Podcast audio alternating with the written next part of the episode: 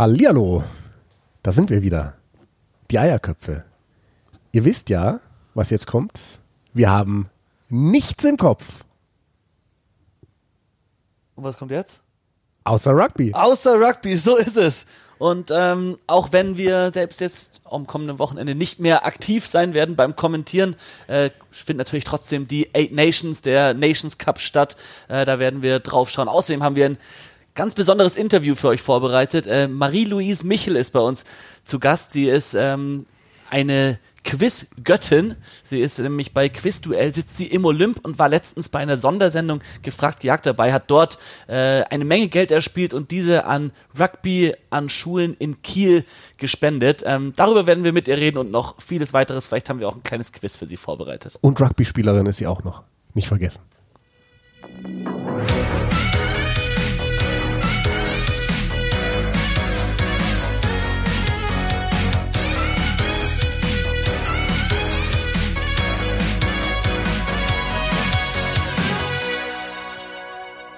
Ja, gefragt, gejagt. Großes Thema eigentlich bei uns in letzter Zeit, ne? Du warst ja selber Die sollten uns mal Geld geben, in Hamburg. Werbung wir machen. Absolut. Die ARD. Hallo ARD, könnt ihr uns sponsern, bitte? Danke. Bitte. Wir sind ab sofort ähm, die Eierköpfe, der Rugby-Podcast, sponsored bei Gefragt Jagd. Wir können doch auch mal geil, oder? mitmachen. Ja, weil du warst Das ja auch in Hamburg mit deiner Freundin. Ja, aber die ist auch viel klüger als ich.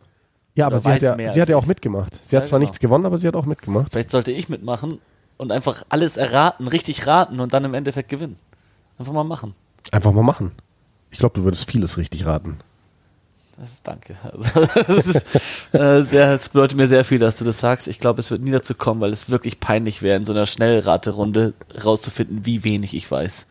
Schnellraterunde kommt gleich auch auf unseren Gast zu. Wir haben da nämlich was vorbereitet. Unser ganz persönliches Eierköpfe-Quiz mit ganz fiesen Fragen und Fragen, die kein Mensch wissen kann. Ähm, ja, Simon. Es, es ist natürlich äh, ein, ein cooler Zufall auch, dass es äh, dazu kam jetzt. Natürlich, letzte Woche lief diese äh, Folge, diese Sonderfolge und eigentlich hätten wir diese Woche oder dieses Wochenende eine Sonderfolge mit dem Mann von Marie-Louise äh, geplant gehabt. Der Stimmt, ist ja. nämlich äh, der Daniel Michel, ist selbst äh, in, in, in Kiel Rugby-Spieler und auch einer der Macher beim Bataillon d'Amour, ist da ganz aktiv immer und er hätte mit uns, er wollte uns eigentlich in München besuchen für dieses Wochenende, dann hätten wir eine Sonderfolge gemacht mit ganz vielen coolen Geschichten von Bataillon d'Amour, ähnlich wie unser Champagner-Brunch. Äh, diese Folge müssen wir Corona-bedingt verschieben, der konnte nämlich nicht aus Kiel anreisen. Äh, mal schauen, wann das wieder möglich sein wird. Und dann haben wir stattdessen seine Frau hier als Gast bekommen. Äh, ist doch ganz nett. Ja, ist doch wunderbar. Dann würde ich sagen, wir reden gar nicht mehr um den heißen Brei rum. Wir schauen nach dem Interview auf die äh, Spiele vom Wochenende, auf den Autumn Nations Cup, auf das Tri-Nation Spiel und äh, jetzt gehen wir rein ins Gespräch mit Marie. So, Jan, wir sind ja beide äh, bekennende Quiz-Show-Fans, schauen auch immer wieder gerne im Fernsehen Shows und da war letzte Woche eine Sondersendung gefragt gejagt. Am 6. November, ja. Genau, der Quizgott Jacobi gegen die Olympioniken von dem Quizduell und da war eine dabei, Rugby-Spielerin Marie-Louise Fink, äh, im Fernsehen genannt. Und wir haben sie jetzt bei uns hier als Gast im Podcast, allerdings als Marie-Louise Michel. Hallo. Hallo, moin. Als erstes mal, um das offensichtlich aus dem Weg zu bekommen, Namensänderung, wie kam es dazu? Äh, ja, wir haben äh, die aktuelle Staffel Quizduell aufgezeichnet. Ähm, von Beginn des Jahres bis läuft eigentlich immer noch. Und zwischendurch habe ich mal geheiratet. Äh, seitdem heiße ich jetzt offiziell nicht mehr Fink, sondern Michel. Und da die Sendungen durcheinander gesendet werden ähm, und damit es dann nicht zu Chaos kommt, habe ich dann gesagt, gut, dann heiße ich jetzt im Fernsehen weiter Fink, aber äh, im privaten Leben und in meinem Rugby-Leben heiße ich Michel. Sehr, sehr geil. Sehr schön. Ähm, ja, dann, äh, wieso erklärst du uns nicht einfach mal, wie es dazu kam? Also es gibt ja nicht viele Rugby-Menschen, die äh, so bekannt sind in Deutschland oder solche Personen der Öffentlichkeit, wie du es bist. Äh, wie kam es dazu, dass du beim Quizduell gelandet bist? Äh, ja, also ich habe neben dem Rugby noch ein zweites Hobby, das ist der Quizsport. Also ich mache das so richtig als, als Denksport mit Turnieren und so weiter. Ähm, es gibt ja hier für wirklich jeden Scheiß einen Verein und eine Meisterschaft und so weiter, eben auch für Quiz. Und ähm, da war ich über viele Jahre deutschlandweit die beste Frau. Und da Quizduell Olymp ähm, ja, einen Profi-Quizzer gesucht hat, ähm, der da eben auch vom Niveau her mithalten kann, ähm, haben sie dann eben mich gefragt, ob ich da gerne mitmachen möchte. Und das wollte ich natürlich. Das ist mega spannend. Ähm, und wie kommt es denn zu, zu dieser Leidenschaft, ähm, so wissbegierig zu sein und wie darf man sich das vorstellen? Wie bildest du dich quasi? Ja, ich war eigentlich schon immer äh, breit interessiert. Ähm, habe auch als Kind schon früh angefangen, Sachbücher zu lesen und habe das eigentlich immer so aufgesogen wie ein Schwamm. Ähm, und je mehr man weiß, desto mehr interessiert man sich auch einfach für, für andere Dinge, weil man irgendwie immer tiefer einsteigt, immer mehr Zusammenhänge versteht.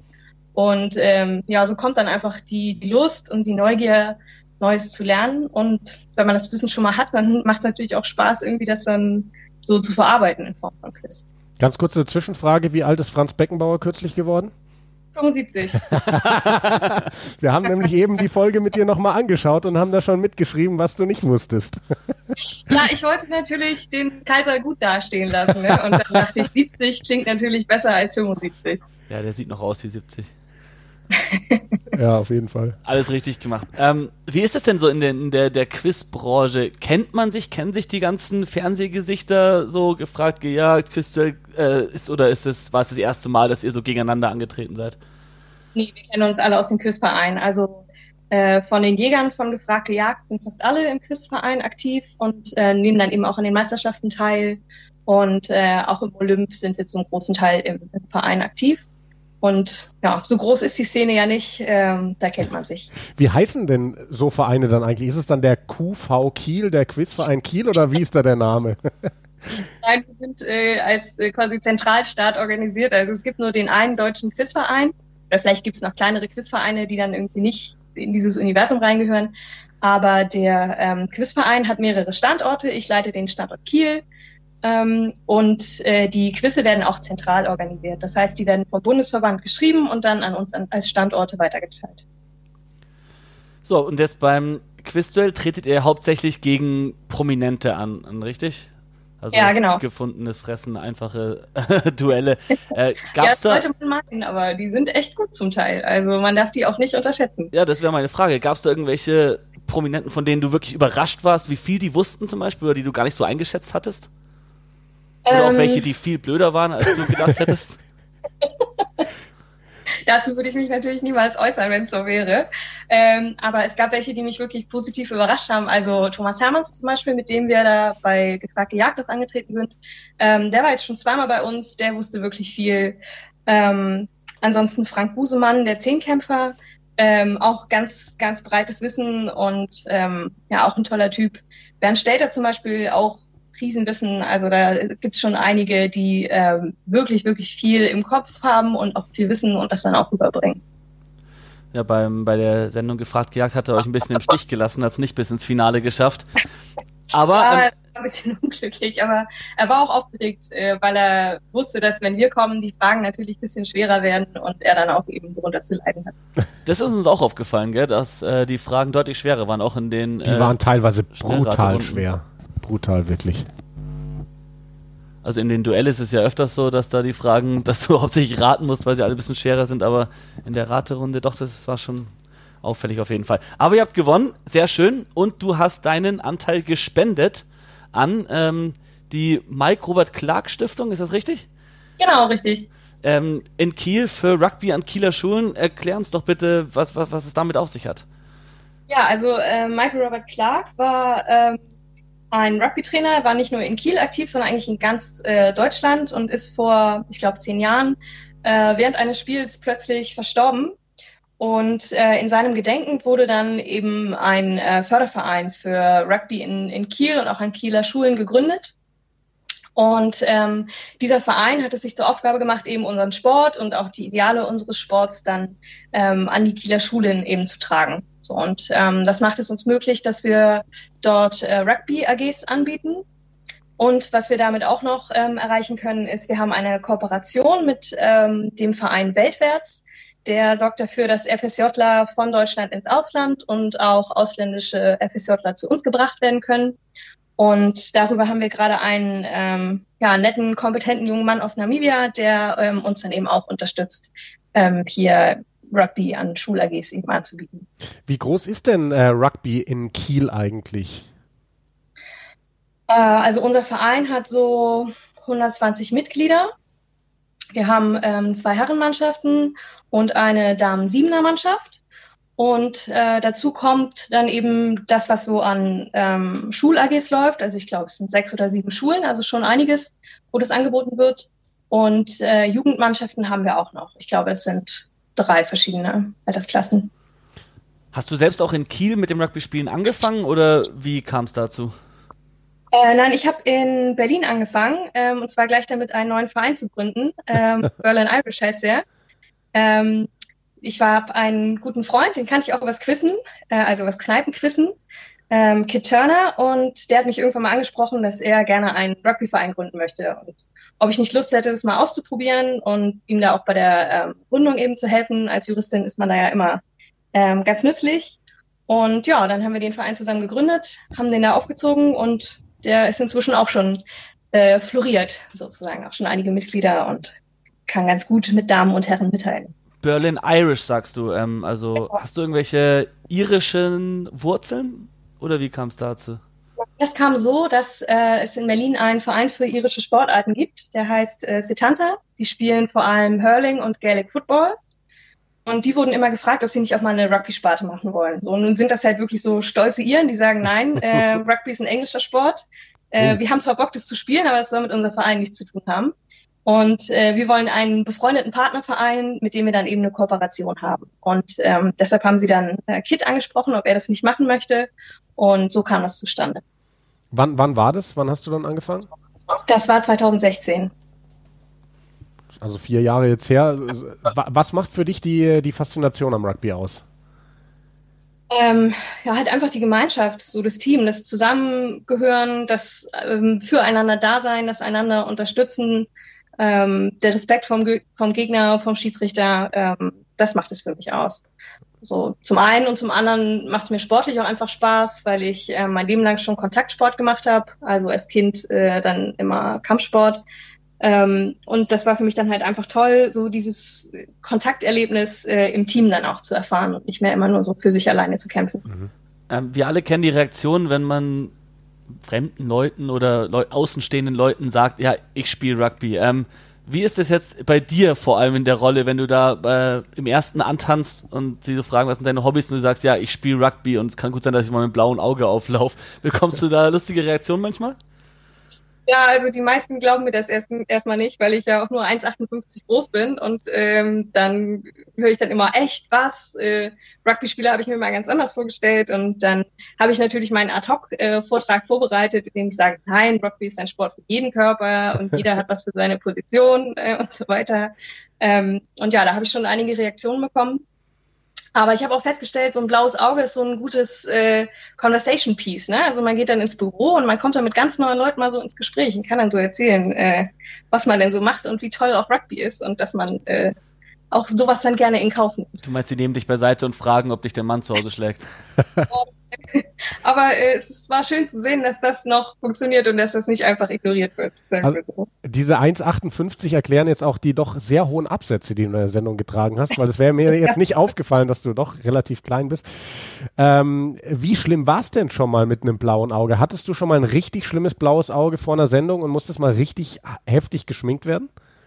Nee, vor einer Sendung nicht. Also ich ähm, bin mittlerweile auch dazu übergegangen, dass ich ähm, vor den Aufzeichnungen immer zwei Wochen kein Rugby spiele, ähm, mhm. weil dann auch die Beine oder Arme entsprechend aussehen. Und ähm, es gibt doch so wenig Leute, die irgendwie mit Rugby in der Öffentlichkeit stehen. Und die meisten Leute lehnen den Sport ja dann so als ähm, brutal wahr, was wir wissen, der ja gar nicht so sehr ist. Aber ähm, ich denke mir dann immer, wenn ich dann mit blauen Flecken auch noch in der Sendung sitze, dann verkörpere ich das ja noch mehr ähm, und ähm, stark in diese Kerbe rein. Und das möchte ich eben nicht, sondern ich möchte eigentlich zeigen, ähm, Rugby ist ganz anders, als ihr euch das vorstellt. Also von, von den Leuten und äh, von dem, wofür wir stehen und so weiter. Ja, ich, äh, ich bin ja auch äh, selbst viel beruflich vor der Kamera. Ich habe es tatsächlich einmal gehabt. Äh, Simon erinnert sich bestimmt noch. da hatte ich wirklich tatsächlich das eine war Anfang der. des Jahres, oder? Es war, nee, es war 2019, war 2000, Ende ah. 2019. Eine der größten Sendungen, die ich in meiner Karriere hatte, und zwar das Basketball-WM-Finale live als Moderator an einem Sonntag. Und am Samstag hatte ich noch die glorreiche Idee, mit unserer zweiten Mannschaft nach Ulm zu fahren. Erste Aktion im Spiel, schöne Schulter ins Auge bekommen. Ich hatte einen Oschi da hängen, aber die gute Maske am nächsten Tag, die hat es geschafft, mir das Ding mit gefühlt zwei Zentimeter Schminke im Gesicht wegzumachen. Also hat dann auch kein Mensch gesehen, dass ich da mit blauem Auge im Fernsehen sitze. Ja, du warst auf jeden Fall stolz drauf. Zu Recht. So, Marie-Louise, oder du hast ja, wir dürfen einfach Marie sagen. Wir lassen dich natürlich nicht so einfach davon Oh kommen, ja. nur mit ein paar einfachen Fragen äh, zu deiner Person. Nee, jetzt stellen wir noch dein Rugby-Wissen auf die Probe. Hast Ja. du da Lust drauf? Ganz schlecht.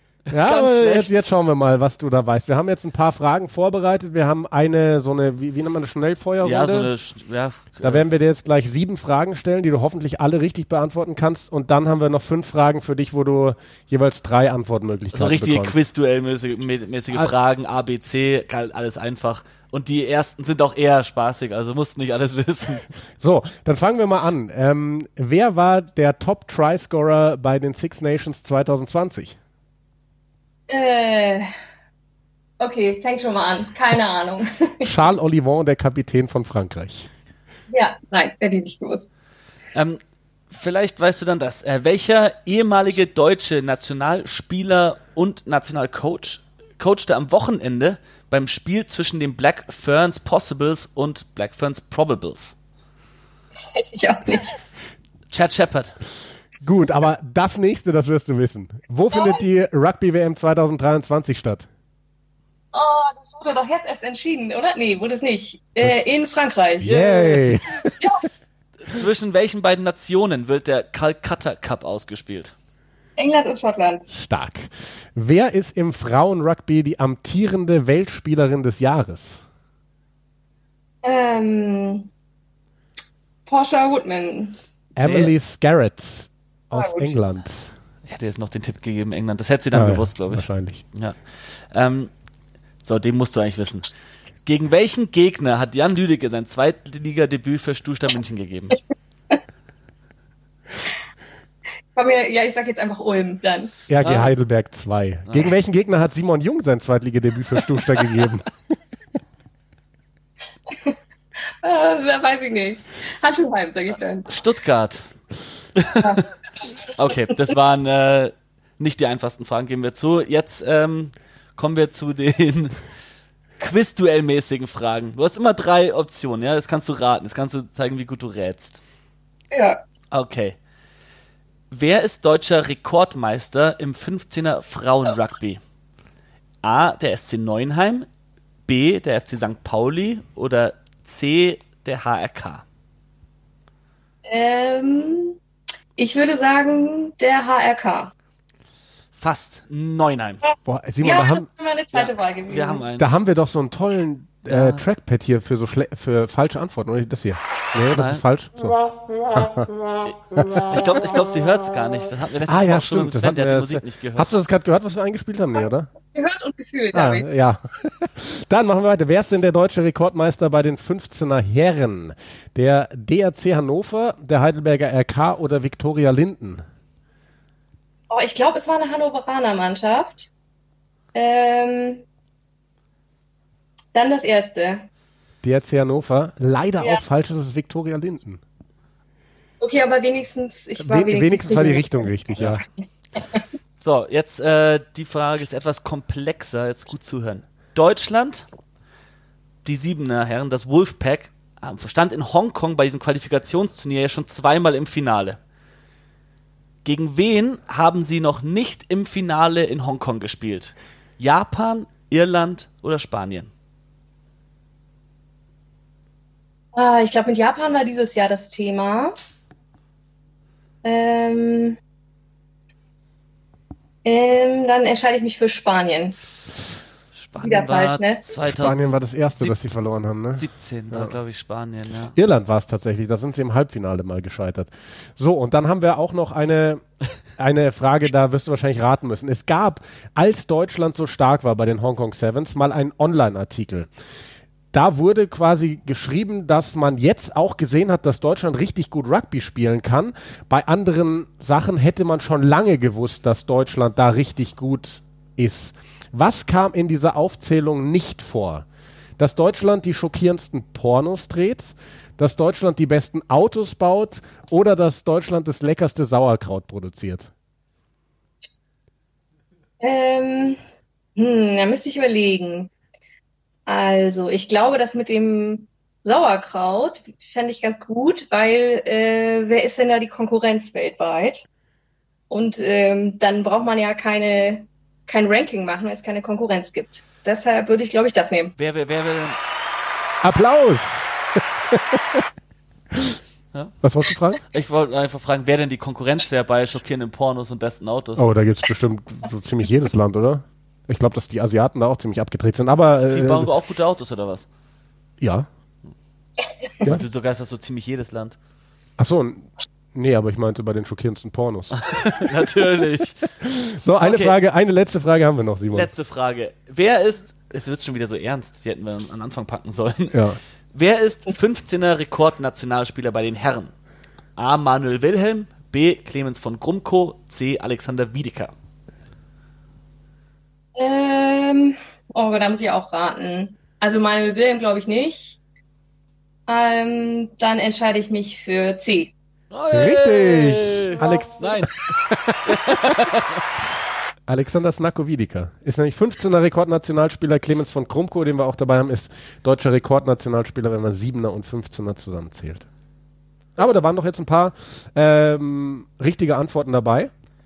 Kannst dir ein paar Ja. äh, merken, für wenn du wieder ein eigenes Quiz schreibst. Ich habe mir sagen lassen, dass du immer wieder auch äh, für den Rugby Pub in Kiel äh, so Pub-Quizze schreibst, stimmt das? Genau, also ich habe ähm, das reguläre Pubquiz äh, bei unserem Sponsor, McLangs Irish Pub. Ähm, das mache ich zweimal im Monat. Das ist dann so Allgemeinwissen. Und ähm, jetzt in der Corona-Zeit habe ich auch für Kiel Rugby schon ähm, zwei Quizze geschrieben. Einmal im Rahmen von unserem Schiedwetter Cup. Das ist ja so unser Jahreshighlight eigentlich. Ähm, das größte Rugby-Turnier in Norddeutschland. Das fand dieses Jahr auch digital statt. Und ähm, ansonsten habe ich noch so als ähm, Social-Event auch mal ein Rugby-Quiz geschrieben. Also ähm, fürs nächste Rugby-Quiz nur nochmal die Frage, äh, gegen welchen Gegner hat Jan Lüdecke sein Zweitligadebüt für Stuttgart München gegeben? Warte. Äh, okay, Heidel, Heidelberger RK 2. RGH. RG Heidelberg 2. Muss man aber auch wissen. Ganz wichtig. Aber ich war schon näher dran als beim letzten Mal. Also Auf jeden die, Fall. Die Lernkurve geht nicht ganz steil nach oben, aber doch so ein bisschen. Ja, auf jeden Fall. Auf jeden Fall. Also, ähm, na, vielen Dank dir. Äh, du hast unsere Fragen Ja. auf jeden Fall alle beantwortet, wenn auch nicht richtig. na, ein paar waren schon dabei. Ja. Ich muss sagen, das Niveau war höher als bei Quizduell. Da hatte ich nur einmal eine Rugby-Frage und die war, was ma darf man beim Rugby nicht? Und dann war den Ball ähm, tragen, kicken, nach vorne werfen oder ich weiß gar nicht, Ah, was das okay. andere war. Und die hatte ich dann erstaunlicherweise auch richtig. Es- Also das, Es war doch Das- auch jetzt gerade in der Folge, die wir angeschaut haben, hatte doch einer die Frage, welches Land äh, fortan Aotearoa, das Land der langen weißen Wolke genannt werden soll, wenn es nach den Ureinwohnern geht. Ja. Ja, Und das, äh, Thorsten sagte, er wusste das nur, weil er vorher mein Rugby-Quiz Probe gespielt hat und ich diese Frage unter anderem drin hatte. so, So Also das war wirklich mein Rugby-Quiz-Verdienst. geil. Ja. Ja, schön. Ja, prima. Dann ähm, sagen wir danke, dass du dir die Zeit genommen hast, Ja, Danke, vielen dass Dank, du dass auf ich bei euch sein durfte. unsere Quatschfragen auch geantwortet hast. Ja. Wir gelernt. freuen uns drauf, dich immer wieder gerne im, im Fernsehen zu sehen, im ersten beim Quizduell oder bei sonstigen. Bist du auch sonst bei anderen Quizshows manchmal noch dabei, jetzt außer diese gefragt-gejagt-Sendung? Ja, am äh, 26.11. Äh, bin ich bei Wer weiß denn sowas als Kandidatin und äh, in der Zukunft dann dort auch gelegentlich als ähm, Telefonjoker zu hören. Ah, cool. Ja, cool. Ist das schon gedreht, die Sendung vom 26.? Die ist schon gedreht, ja. Ja, ansonsten muss natürlich immer wieder jetzt Rugby-Sachen unterbringen. Jetzt hat die Rugby-Community äh, ist auf den Geschmack gekommen, weiß, dass du da draußen bist und äh, unseren, unserer Community gut tun kannst. Versucht dann immer so ein paar Blooper irgendwie unterzubringen, dass man äh, Ist, ist auf jeden Fall notiert, der 26. So ist Schalten wir es. wieder ein. Marie, herzlichen Dank für Ja. deine Zeit und danke euch. bis bald. Bis bald. Bleibt gesund. Ciao, Tschüss. ciao. Tschüss. Ja, witzig. Finde ich, finde ich schön, wenn wir immer mal wieder so bunte Sachen bei uns im Podcast auch haben. Die letzten Wochen waren wir ja schon wieder eher ernst unterwegs, sage ich jetzt mal, mit. Ähm, ah, wir haben hier irgendwie heute manchmal so ein Brummen in unserem Aufnahmegerät, aber Ja. Ich glaube, das liegt an, am Stand. Jetzt habe ich es wieder ein bisschen weggekriegt. Ähm, ja, schön. Nee, ich bin voll bei dir. Ich fand, die letzten Wochen waren schon sehr, eigentlich nur Profi-Rugby, internationales Profi-Rugby, ein bisschen Anton Segner, aber selbst da muss man sagen, das ist jetzt ja Profi-Rugby. deshalb war es schön, auch mal wieder was anderes zu haben. Ich meine, super cool. So eine, so eine Alleswisserin. Wir haben jetzt gar nicht über sie sonst selbst ges äh, gesprochen. Die hat gerade, glaube ich, ihr zweites Staatsexamen geschrieben. Genau, in Jura. Jura, Äh, wird, glaube ich, Anwältin oder sogar Richterin werden. Mhm. Also äh, einiges noch vor. Und äh, ist nicht schlecht, wenn man dann auch äh, eine Rappy-Connection hat. Ähm, sehr cool, sehr cool, solche Leute auch kennenzulernen mit so einem Hintergrund. Ja, auf jeden Fall. Ähm, wir wollen trotzdem auch noch über Profi-Rugby sprechen, weil Natürlich. der dieser Autumn Nations Cup ja losgeht, jetzt am Wochenende. Wir haben ganz viele Zuschriften tatsächlich bekommen, wo das Ding denn anzuschauen ist. Leider gibt es in Deutschland nicht die Möglichkeit, soweit wir wissen, das legal anzuschauen. Ähm, es kommen immer wieder Nachrichten, dass U ähm, Amazon die Rechte gekauft haben soll. Das gilt aber wohl nur für UK. Da gibt es ja dann irgendwie so Lösungen oft mit VPN und sowas. Ähm, die haben da auch ein krasses Expertenteam und so aufgestellt. Sam Warburton und weiß der Geier, was wir, haben- wir sind das letztens mal durchgegangen. Ähm, übrigens, Simon, wir können an dieser Stelle mal anprosten, weil wir trinken hier nebenbei ein kleines Bierchen und zwar Astra Rotlicht. Weil wir gerade mit Kiel telefoniert haben, bleiben wir im, im Norden. Astra ist hamburgerisch, ne? Ja. Im Hamburg. Hat uns Max Hundstein damals geschickt, unser Hörer, der uns da so, eine, so ein fettes Paket geschickt hat während des äh, Corona-Lockdowns. noch, das war unsere legendäre Champagner-Brunch Ja, ja, da hatten wir kurz zugeschaltet. Er ist ja bei der Hamburger ähm, Feuerwehr, hat uns da auch so Malbücher geschickt und ganz viele Duplos und äh, die Paradiescreme, wo wir dann auch und und äh, Tafeln Schokolade, da haben wir auch noch ein wir Päckchen Basti Himmer für Basti. Himmer ähm, gemacht. Den könnten wir auch mal wieder anrufen eigentlich im Podcast. Von Den Basti habe ich lange nichts mehr gehört. hören. Den will keiner hören, das ist wohl wahr.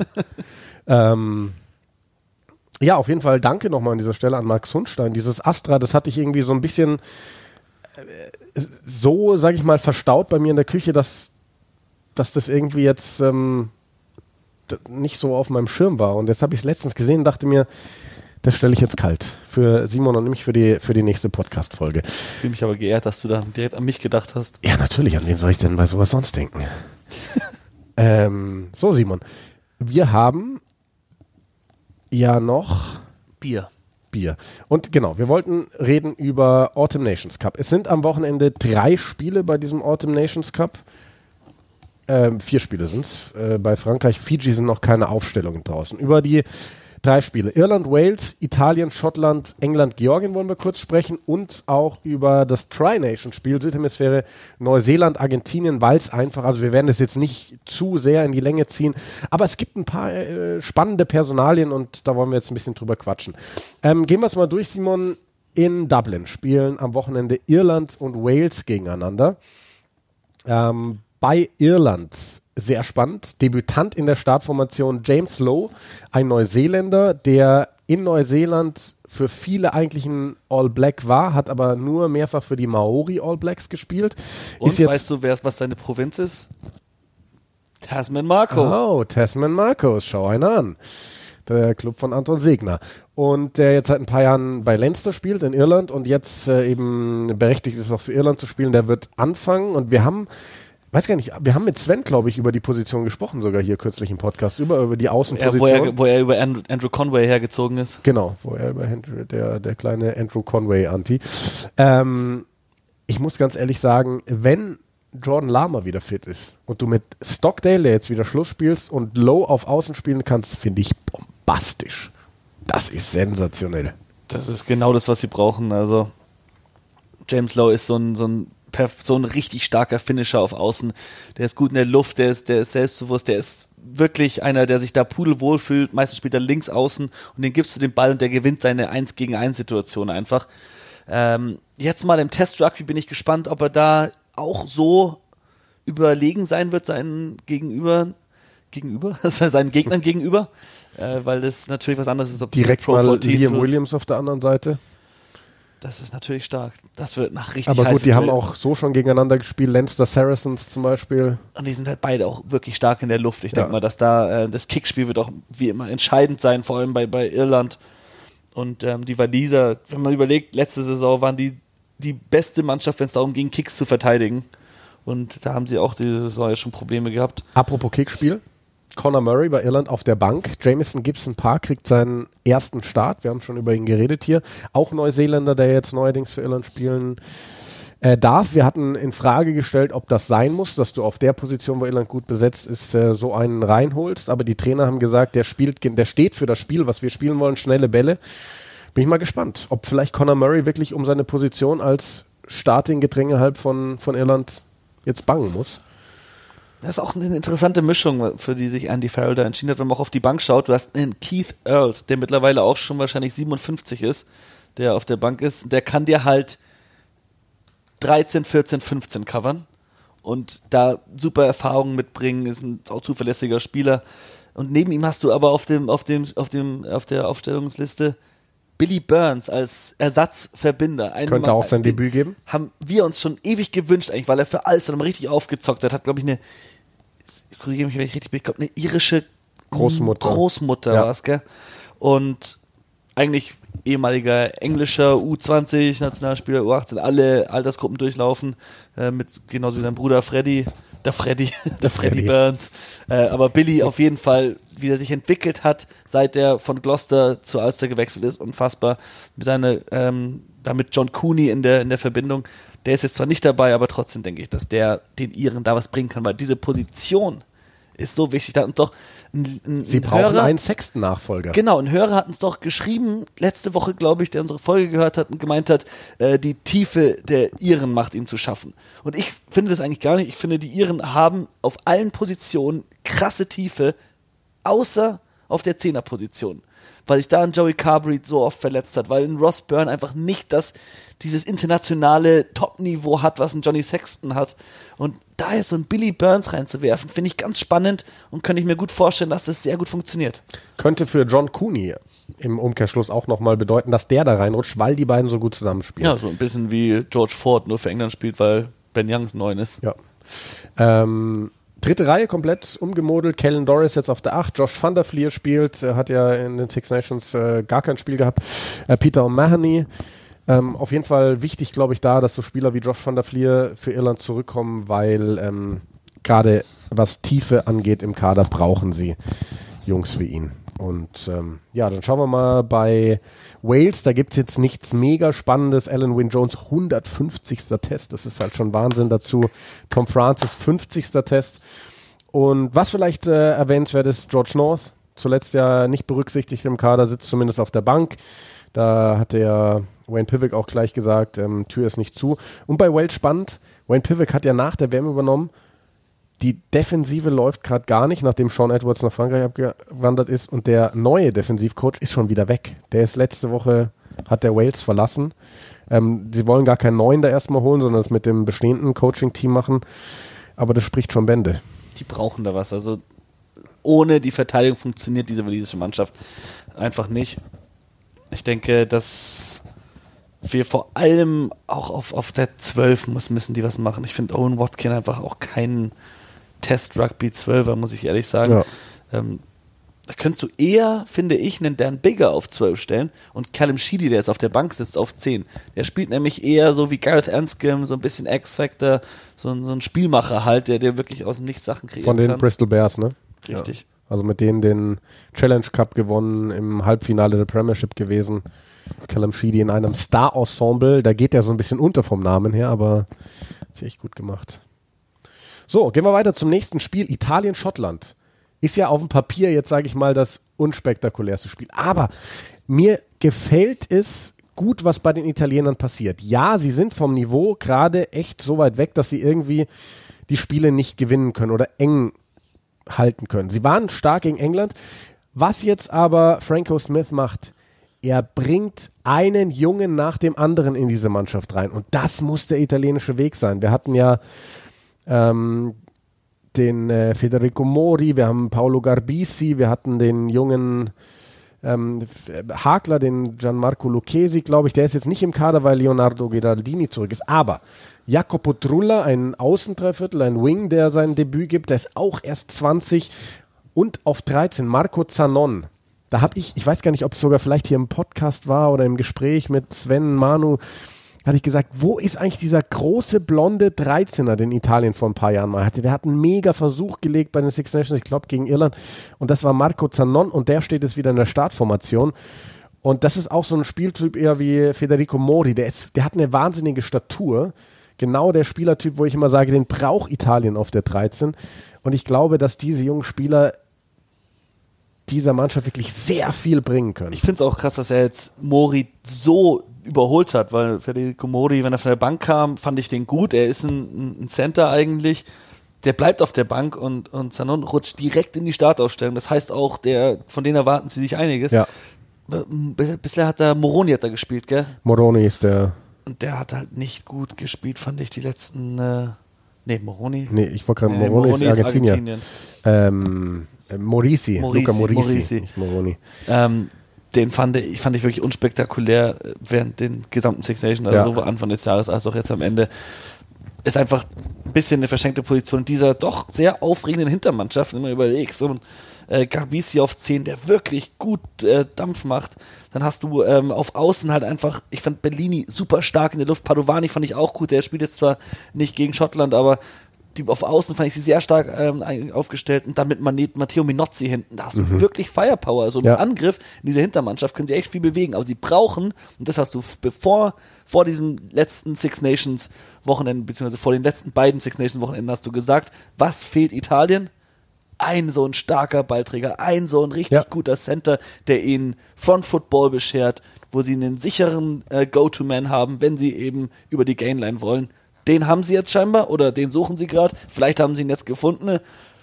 Wird auf jeden Fall cool sein, das mit weiter zu beobachten, wie sie damit umgehen. Und noch ein junger Spieler, den wir ansprechen sollten, Steven Varney auf der Bank, könnte auch sein Debüt geben. 19-jähriger Neuner, Gedränge halb, der für Gloucester spielt, auch italienische Wurzeln hat. Ähm, bin ich sehr gespannt. Also das, ich glaube, die Zukunft der italienischen Mannschaft liegt in Gloucester liegt in Gloucester und sieht nicht so schlecht aus, wie viele meinen. Gib den Jungs mal echt m, ja, ein, zwei, drei Jahre. Ich glaube, zur nächsten WM werden wir anders über Italien sprechen, als wir es jetzt in den letzten Jahren gemacht das, haben. Das tut denen natürlich auch gut, wenn du so ein Team hast wie Gloucester, wo halt äh, Jake Polledri, Callum Brayley äh, gespielt haben und jetzt äh, da halt Stephen Varney, immer mehr Leute nachkommen und du hast halt offensichtlich eine Connection. Da haben die Schotten genauso, zum Beispiel Newcastle eine Zeit lang als Team gehabt, ja. wo, ganz, wo ganz viele Schotten gespielt haben, dass so hin und her geht. Gerade haben sie es ein bisschen mit Exeter, wenn man sich anschaut, Johnny Gray, Sam Skinner, Stuart Hawk, dass die trotzdem noch schauen, diese Länder, dass sie, auch wenn sie ihre Spieler in einer der anderen Ligen haben, ob es jetzt die englische Liga ist oder die französische, dass sie dann trotzdem die Spieler im gleichen Team halten, dass die ja. zusammenspielen. Ja, ja, bei den, bei den Schotten, beim Gegner, da gibt es jetzt nicht so viel Aufregendes, sage ich mal. Ähm, Duncan Weir wird als Verbinder spielen, weil er wunderschön Finn, ist. Finn Russell und Adam Hastings beide verletzt sind. Was sicherlich eine Schwächung ist, aber ansonsten. Duncan Weir eine Schwächung. Hast sie noch an. Man muss sagen. Ja, er, ist vom, äh, er ist ein guter Spieler, aber vom Level kein Finn Russell und kein. Er, er ist vielleicht ein sichererer Spieler als Finn Russell. Und der hat, man muss sagen, der hat sich echt gemausert, seit er äh, zu den Worcester Warriors gegangen ist. Ist bei denen so ein zuverlässiger Spieler geworden, richtig guter Kicker auf die Stangen. Der hat nicht diesen X-Factor, den Hastings und ja. Russell haben. Aber man darf nicht vergessen, der hat auch für die schottische Nationalmannschaft schon richtig starke Spiele gespielt. Und äh, ist auf jeden Fall ein Mann, den ich gerne wieder im Schottland-Trikot sehe. Ja. George Turner ist. Ähm, Vor allem hast du seine äh, Frisur gesehen, Duncan Weir? Ja, habe ich gesehen. Mit so einem riesen Afro ja. gerade. Alter ich weiß nicht, warum ich gerade auf George Turner gekommen bin. Das ist der Ersatzhakler, über den wollte ich gar nicht sprechen. Aber McInally von Anfang an, weil sich äh, Fraser Brown im letzten Spiel verletzt hat. Das vielleicht noch erwähnenswert.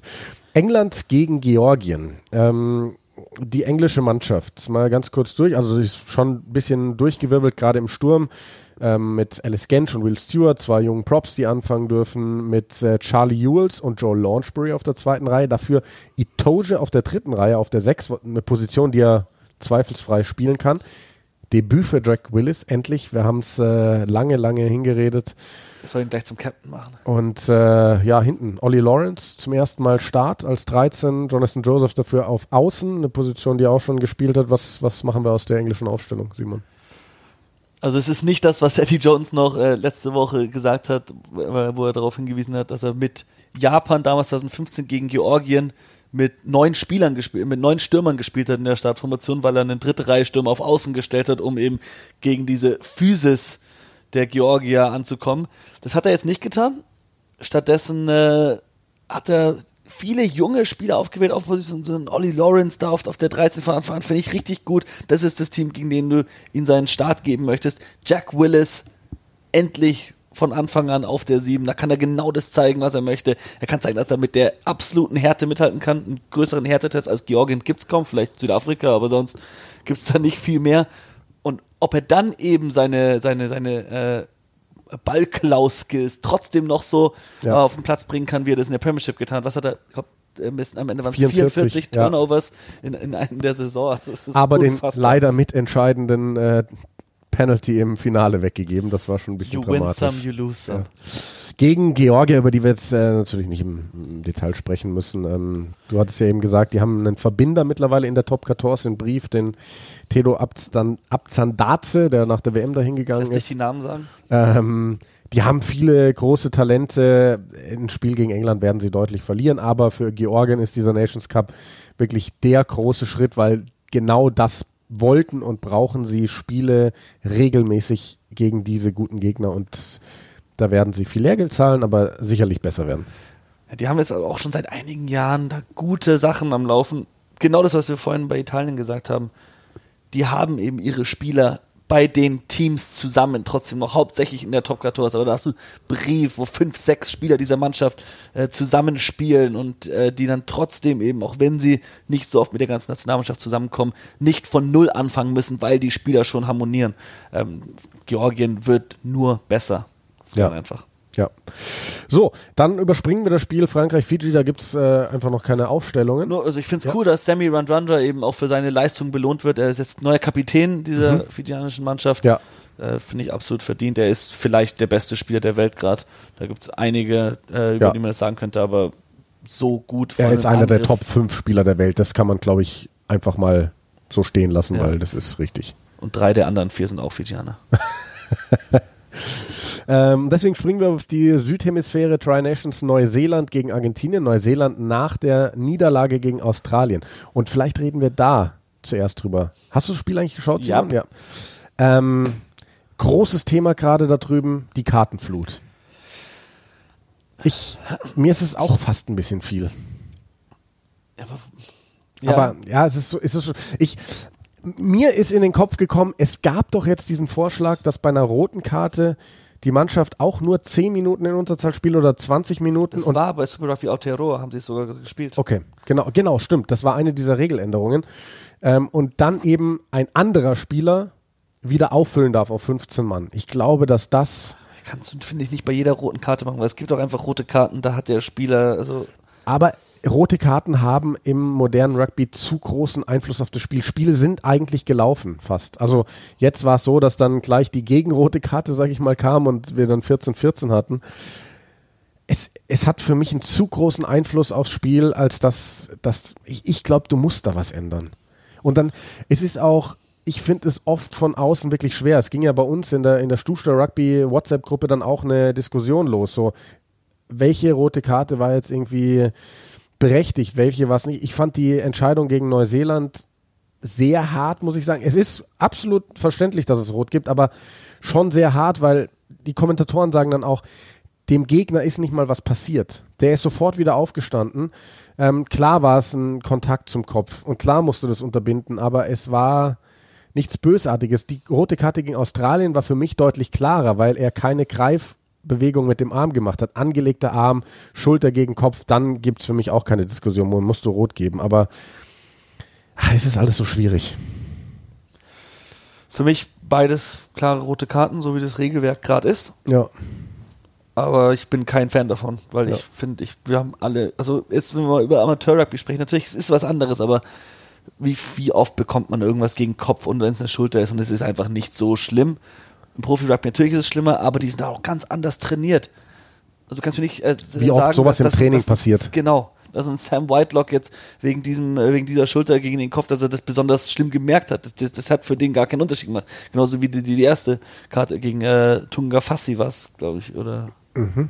ähm, Jetzt drei, drei Spiele gesperrt worden ist. wo auch, wo du halt bei beiden, also im laufenden Spiel, haben es die nicht gemerkt, auch die Gegner. Da hat niemand Ja. geschrien, oh Ja. nee, äh, rote Karte, High Tackle, No Shoulder. Nee, hat niemand gerufen, ne? Das war einfach eine normale Spielsituation. Du kannst dir wahrscheinlich in so einem Rugby-Spiel so viele Sachen nochmal anschauen. Wahrscheinlich könnten wir uns jetzt dieses Spiel anschauen und noch zehn weitere rote Karten geben, weil irgendwo eine Schulter den ersten Kontakt mit dem Kopf gemacht hat. Ja. Und das ist halt einfach, ah, es ist schwer, wo ziehst du die Grenze, weil irgendwo musst du natürlich solche Sachen unterbinden, dass Leute einfach reinspringen wie beim American Football und das gefährlich wird. Deswegen finde ich eine rote Karte als richtig harte Bestrafung, finde ich schon eine gute Idee, dass du dann eine wirklich heftige Sanktion machst, aber halt eben nicht für solche leichten Sachen. Ich wollte gerade sagen, vielleicht müsste man, ähm, Orange Karte. ja, vielleicht müsste man rote Karten in verschiedene Vergehensstufen aufteilen und sagen, jetzt zum Beispiel sage ich, keine Ahnung, ein bewusster Faustschlag ins Gesicht des Gegners ist für mich so dämlich, rote Karte, Spielausschluss und die Mannschaft spielt das restliche Spiel mit einem Mann weniger zu Ende. Rote Karte, Mohammed Awas. ja, rote Karte, wie wir es am Samstag gesehen haben. Führ dafür diese Regel ein. Führ dafür diese Regel ein, 10 oder 20 Minuten Unterzahl und dann darf ein anderer Spieler aufs Feld und wieder auffüllen. Dann ist die Mannschaft genug bestraft in meinen Augen.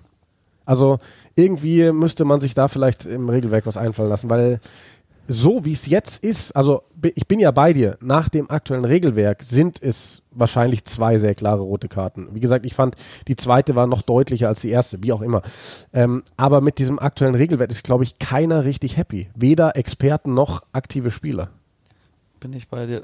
Sonst, äh, über das Spiel selbst, fandest du Australien deutlich stärker oder fandest du Neuseeland schwächer als davor? Ich fand Neuseeland schwächer, gar keine Frage. Lag sicherlich auch an den vielen Wechseln, die sie gemacht haben. Ich finde tatsächlich, ich hätte vor einiger Zeit nicht gedacht, dass ich sowas mal sage. Ich finde Neuseeland mit Bowden Barrett auf 10 und nicht mit Richie Mwanga auf 10 und Bowden Barrett auf 15 mittlerweile schwächer. Ich finde wirklich, Richie Mwanga hat dieser Mannschaft extrem gefehlt. Ähm, ich weiß nicht, woran ich es richtig festmachen kann, dass sie schwächer waren. Ich habe das Gefühl, die sind gerade eh in so einer Findungsphase. Die, die schaffen eh gerade nicht, diese Konstant aufs Feld zu bringen. Konstanz, die sie in den letzten Jahren oder im letzten Jahrzehnt fast so, so ausgezeichnet haben. Aber man muss auch sagen, dass Australien halt wieder eine Schippe zugelegt hat. Und das war echt schön zu sehen, was, was, was da auch viele junge Spieler wieder reingebracht haben. Dann mit dieser Lösung mit Reese Hodge auf 10. So irgendwie äh, nicht das Aufregendste, aber hat ganz gut Ein funktioniert. solides Kickspiel. Ja. Und jetzt aber. Australien hat das Pause am Wochenende, jetzt spielt Neuseeland gegen Argentinien. Genau. Und ähm, ja, lass uns da ganz kurz noch drauf schauen. Ähm, Joe Moody zurück, der hatte HIA zuletzt. Ich glaube, der wird- das ist so ein Spieler, weißt du, der tut den All Blacks gut. Die anderen sind auch gut, aber Joe Moody ist einer, der kommt aus dieser goldenen Generation, sage ich jetzt mal, der weiß, was zu tun ist. Joe Moody auf dem Feld, es passieren automatisch weniger Fehler. Ähm, Moanga zurück, er auf 10, Bowden Barrett dafür auf äh, 15, Caleb Clark wieder von Beginn an, ist für mich auf der Position nicht mehr zu ersetzen. In kurzer Zeit, muss ich sagen. Ähm, ja, Argentinien gibt es äh, zwei spannende Sachen. Juan Imhoff, erstes Länderspiel für Argentinien seit der WM 2015. Spielt er für, für Racing, ne? Ja. Oder ist er ist noch bei Racing? Der hat ja diesen Versuch im Champions Cup Halbfinale gelegt nach diesem, nach diesem Geistesstreich von Finn Russell. Und überragend, Simon, der Debütant mit der 12. Santiago Chocobares. Ich bin gespannt, was da von den Kommentatoren für Chocolate Bar Sprüche kommen werden. Ähm, ich kenne ihn nicht, habe ihn noch nie spielen sehen, aber ich finde den Namen einfach geil, das wollte ich einmal erwähnt haben. Ja, ich wünschte auch, mein Name wäre Schokobares. Chocobares. Also wie schön kann der Nachname sein? Wunderschön. Simon Chocobares. Ah. Stell dir mal vor, du heißt, würdest du heißen Santiago Chocobares. Jan, Jan Chokobares. Jan Chocobares. Ja, Simon. Dann sind wir am Ende. Eierköpfe Chokobares. Eierköpfe, Chocobares, der Podcast. So ist es. Ja. Wir äh, trinken jetzt noch unser Astra Rotlicht zu Ende. Dann machst du mir Nudeln? Dann mache ich Nudeln. Willst du verraten, wie sie heißen? Nein. Nein? Okay. Sie heißen Ficknudeln. Warum heißen sie Ficknudeln? Es sind, ähm, wie heißen die nochmal? Ficknudeln halt. Ja, das sind diese großen, quasi wie Muscheln, die Nudeln. Und wenn man die kocht, dann legen die sich teilweise zu mehreren ineinander. Man kriegt die dann auch schwer wieder los und deswegen habe ich sie mal Ficknudeln getauft. Orgie, Orgiennudeln. Dazu gibt es eine sehr leckere Soße aus Thunfisch, Mozzarella, Tomaten, Zucchini. Eigenkreation von mir. Wie heißt die Soße? Unser Podcast-Freund ähm, Max Justus Eckert hat sie Fick-Soße getauft dann, weil sie ja zu den Fick-Nudeln. Entschuldigung. Das ist so ja, falsch. ich ich glaube, ich glaub, wir haben wenige ähm, minderjährige Zuhörer. Falls doch, Ohren zuhalten, ne? Seit einer Minute bitte. Rückwirkend. Ähm, ja, das koche ich Vergesst jetzt. das wieder. Simon, wir wollten nicht so lang ziehen, wir haben nee. schon wieder viel zu lang gezogen. Ich gehe jetzt kochen. Macht's gut, bis zum nächsten Mal. Ciao. ciao.